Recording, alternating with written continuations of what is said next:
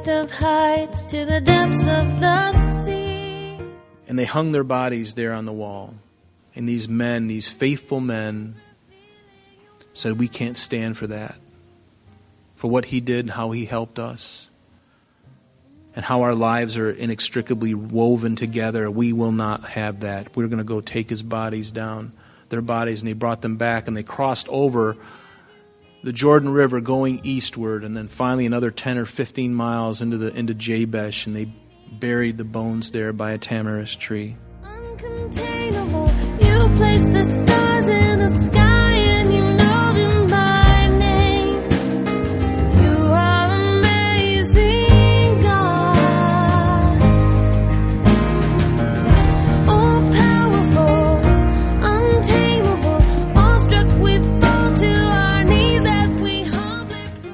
Welcome, everyone. You're listening to Truth in Christ Radio, a Bible teaching radio ministry of Calvary Chapel of Rochester with Senior Pastor Rob Kellogg. Who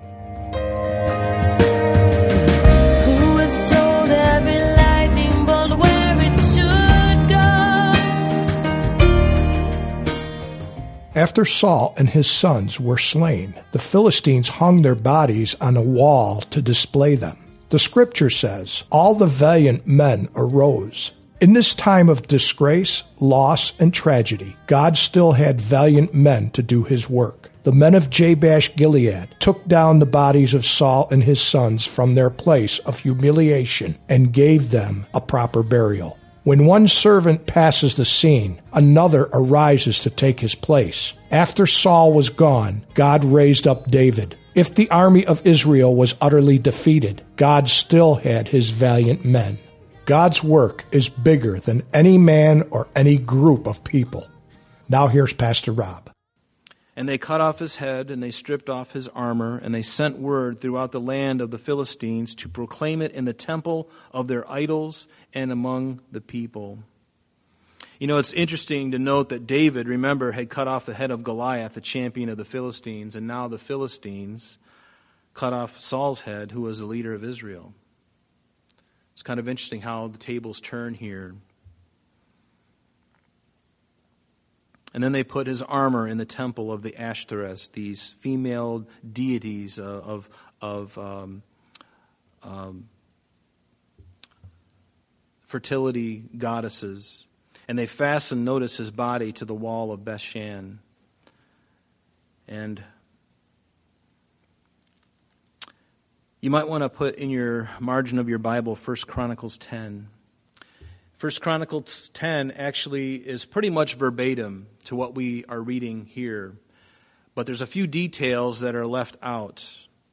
Because notice, they, they put his armor in the temple of the Ashtoreths, and then they fastened his body and his son's bodies to the wall of Bethshan.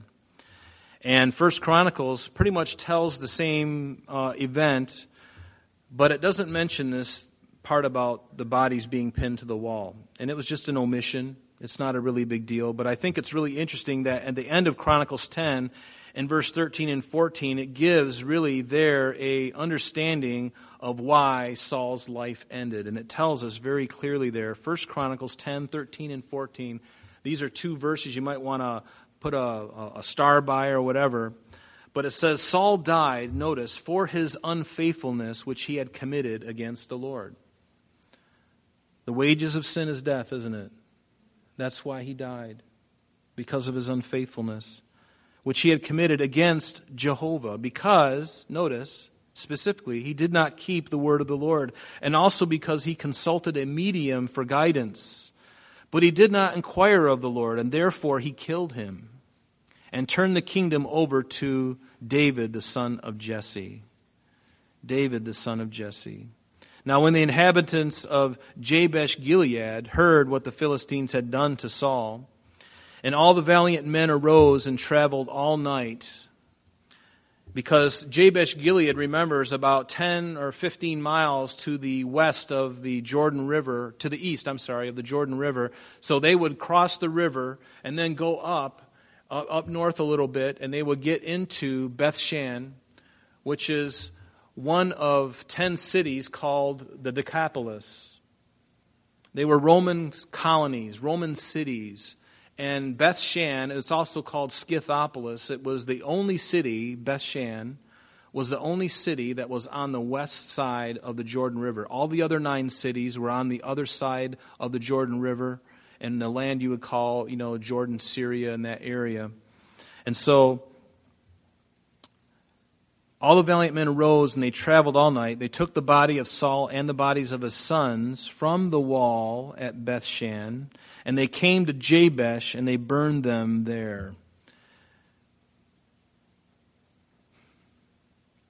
We'll find out later on when we get into 2 Samuel that David, after they had burned the bodies and they buried them under a tamarisk tree, we find that David later, after he comes into his own kingdom, he admonishes the, the men of Jabesh for the kindness that they did, but then he takes the bones uh, of Saul and Jonathan and his sons and he brings them back to Benjamin and he buries them in Benjamin where Saul was born along with Jonathan and his, his sons.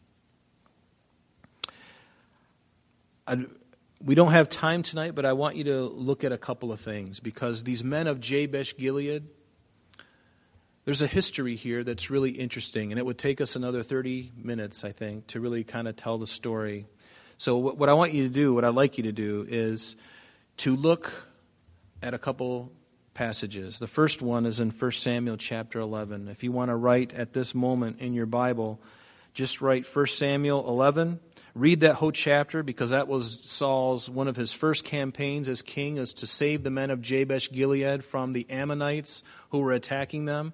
But the people of Jabesh Gilead and Benjamin had a really unique relationship, and that relationship is really brought out for us if you look at uh, Judges chapters 19 through 21. If you look at those three chapters, it puts into very clear understanding of why there was this affinity, this friendship between Jabesh and Saul or, or the tribe of Benjamin. It's a really interesting thing, and, and we don't have time to go into it, but I would encourage you to read it because it'll make this passage really come to life, and you'll understand the, the camaraderie, the, the love, the honor that was there, and why it was there.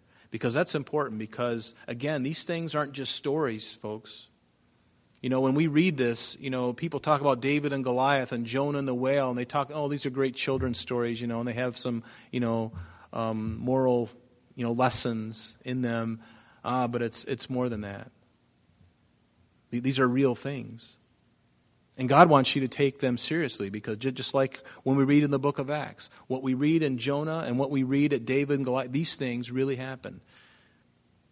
If you go to Israel with us, we go right to the valley of Elah where that battle occurred between David. And you'll look at the mountains on each side and you'll picture it in your head. And it's amazing to be there and to see and imagine what happened right there where you're standing as we're reading that passage and you're right there. And if you could just fast forward a couple thousand years, about 3,000 years, you would see the men on the battlefield and David out there, a young strapling with a, with a, with a, you know, a sling and Goliath looming over him, casting a shadow over David.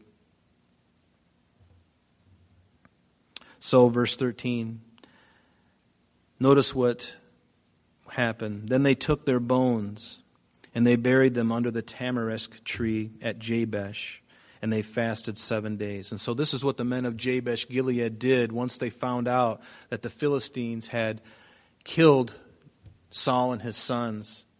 And after they had um, really paraded their bodies around, such mutilating them and hanging them on the wall at Bethshan, that's another place we visit when we go to Israel.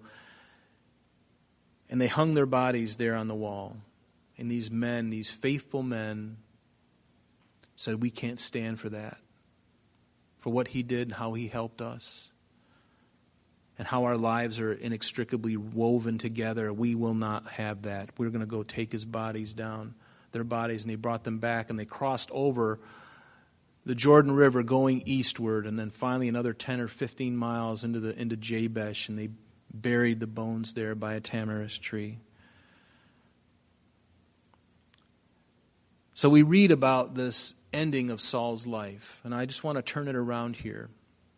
Because for us to end this tonight just on this very minor chord would be criminal. But how about you? How about you?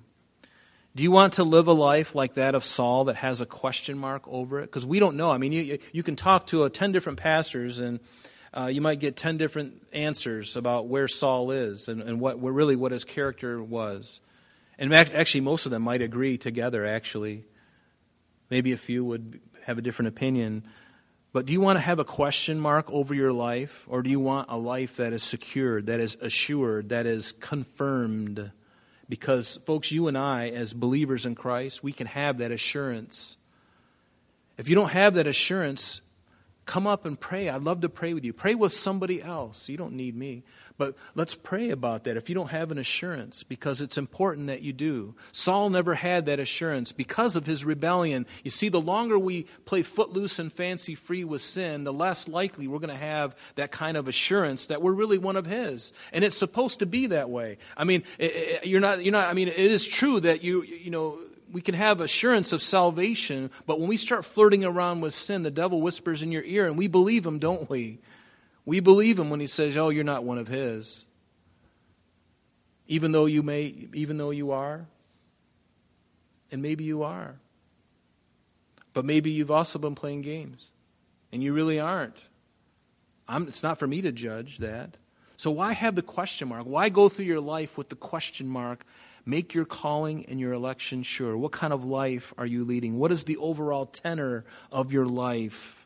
Is it one of obedience to God? Is it one marked by what we read in Galatians chapter 5 verse 22? Is it one marked by love, joy and peace and you know long suffering or patience, kindness, goodness, faithfulness, gentleness, self-control? Is our life marked by that? Are those hallmarks in our life, those characteristics of Christ in us? Are those things coming out or are we just stifling it down and, and not doing anything with it? See, Saul never had, he, he never did that. He never had, he, he just continued to go downhill, continued to go downhill. And we looked at the 10 lowlights of his life, not the highlights, the lowlights. We looked at this. Why would you want to live a life like that? Why would you want to be a Samson? Even though he evidently made it to heaven by, by, by God's grace, why would you want to be a Lot back in Genesis 19 and 20? Why would you want to live a life compromised? Sell yourself out to Jesus Christ. Totally sell out to Him. Give everything in your heart to Him. Don't hold anything back. Put away all of the stuff and get on our knees and on our faces and confess our sin and say, God, forgive me. I have been playing games with you, Lord. You know there's things in my life that I've been, I've been hiding from everybody, but I can't hide from you. I can't hide from you, Lord. I don't want to hide anymore. Do you ever get tired of hiding? Does anybody here like to hide in the shadows? Do you know the dark and the light are the same with God? You know, we somehow think, oh, if I turn off the light, nobody can see me. Ah. I can meet in the back alley and do these the dark things, and God doesn't see me. He's like, oh, I can see you even better when the dark, in the darkness. I dwell in darkness. I dwell in the light. They're both the same to me. But are our lives marked like that?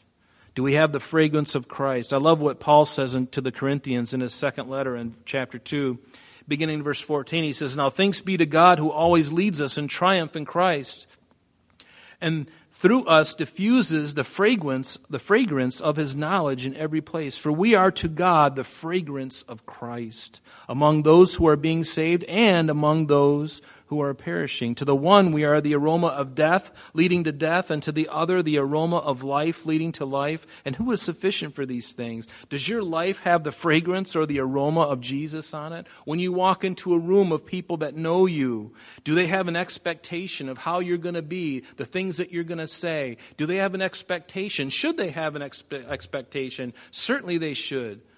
Should you walk into a room of Christians and, and, and should, should they expect to hear good things coming from us? Should they hear hearts that are really investing in one another? Or should they be, uh, should they be expecting us to tell the dirty joke or to use filthy language?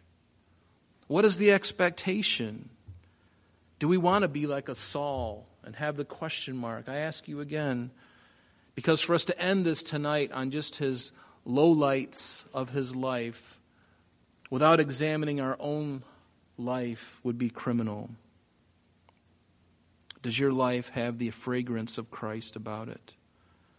Do people know when you walk into a room, they can expect what demeanor you're going to have, what you might say, what you might say? Do you have the fragrance of Christ about us, or are we compromised so that those who know us are comfortable swearing or telling off color jokes around us, knowing that we might and probably will laugh along with the rest of them? Can they expect that? But what does Paul tell the Colossians? And the Holy Spirit is telling us tonight. But now you yourselves are to put off all these things. Christians, us, the family of God, the one whom Jesus loves. And you know what? I got to tell you, He loves you. You know, the fact that you're here tonight and you've been coming, you came to hear the Word of God. And you're not going to leave empty because we have been in the Word of God.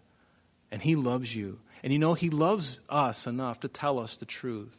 And sometimes the truth hurts, doesn't it? I very rarely learn anything when everything is going really well.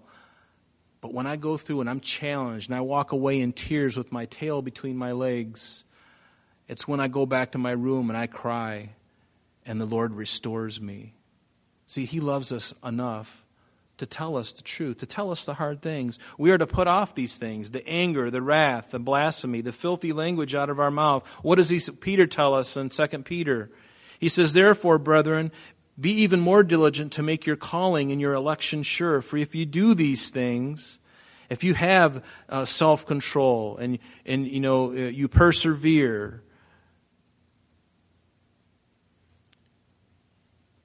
if you have these things, you will never stumble.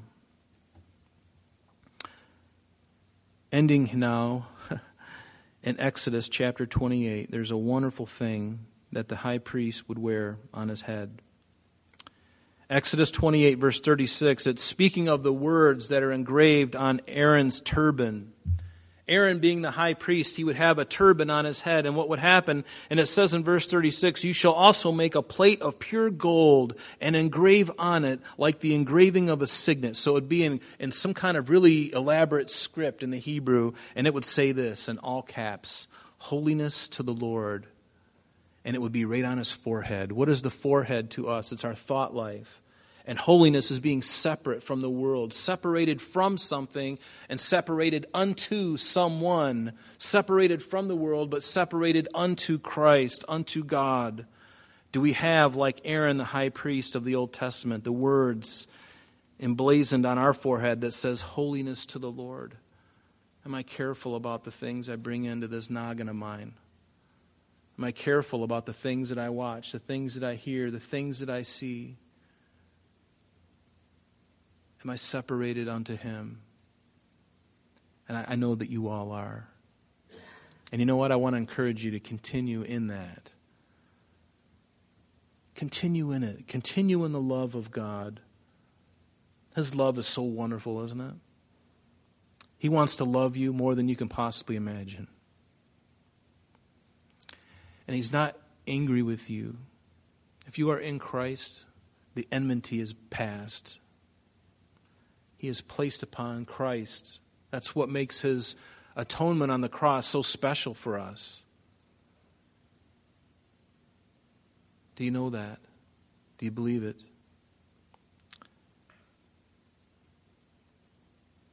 How do you want to be known when you die, should the Lord tarry?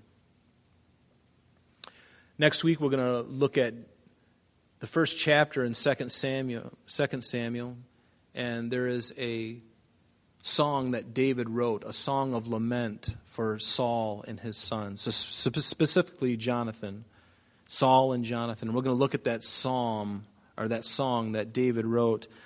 But what would people say about you? How do you want to be known if the Lord tarries and we pass from the scene? And it's up to you tonight to make that decision right now, going forward. How do I want to be? I want to read to you the lyrics of a song. And after we're done tonight, I've asked um, Mark to play the song as you're, you know, talking and stuff like that. But here's the lyrics of the song, and, and when you hear it, it'll make total sense. It's a song that my wife actually brought to my attention when we were just friends. We're still friends, by the way. We're best friends. We're married. We're good. Everything's good. But when, yeah, back in those days when we were friends, you know, not, you know, she had the CD. It was by Jeff Moore in the Distance, and it was called Evolution. Not what you think it is. But one of the songs on that CD was Live to Tell, and I'd like to read them to you because I think this is perfect how we end this tonight.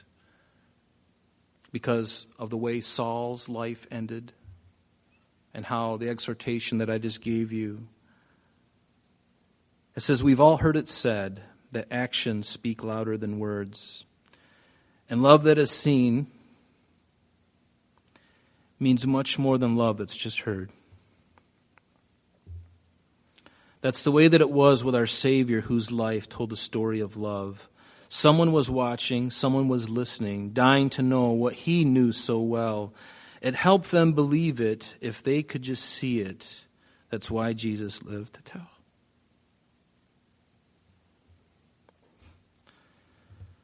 Now, this is my prayer, Lord, help me live what I say. For so many times I know that my actions betray. Let it be like it was with my Savior. Let my life tell his story of love.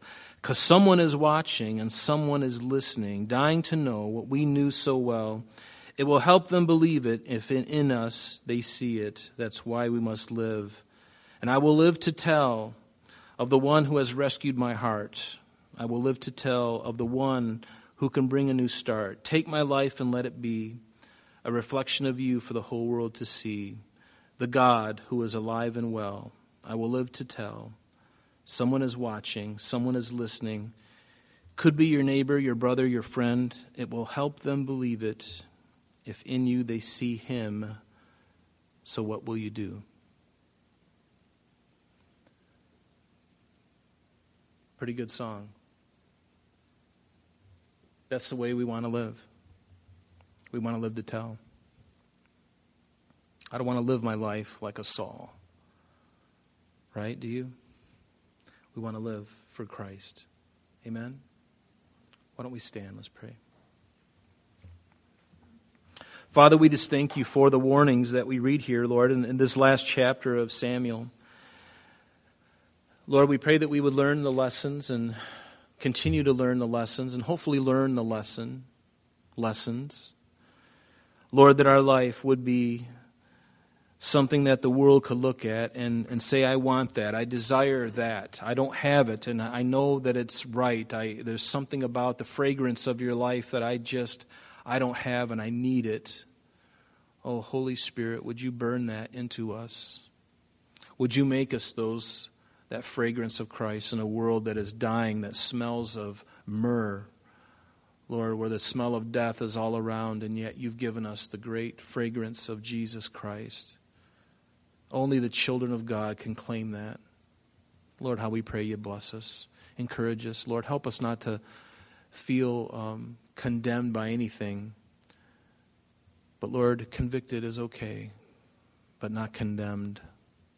Lord, would you please touch our lives tonight and set us on a new course tomorrow morning as we wake, as we wake and, and get into your word, as we draw close to you, Lord. Continue to do that, Lord, that we could live to tell.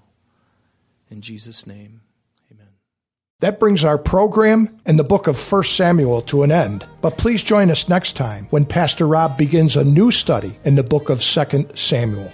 Calvary Chapel of Rochester is located at 2503 Browncroft Boulevard, Rochester, New York, 14625. You can reach us at our church office between 9 a.m. and 4 p.m., Monday through Friday, at area code 585 586 3140. If you would like to have an audio CD of today's message mailed to you in its unedited form, simply mention today's date when contacting our church office. You can also contact us via the web by logging on to www.calvaryrochester.com. There you will be able to access a number of useful things such as information concerning our beliefs, our ministries, contact information, our location, service times, and much more. You can also download or listen to the radio and sanctuary messages free of charge from the teachings link at the top of the page. To listen to Calvary Chapel of Rochester sanctuary messages or Truth in Christ radio on your mobile device, just subscribe to both through Google Podcast or Apple Podcast. You're also invited to join us on Sunday and Thursdays through live streaming of our services and Bible studies. Just click on the online services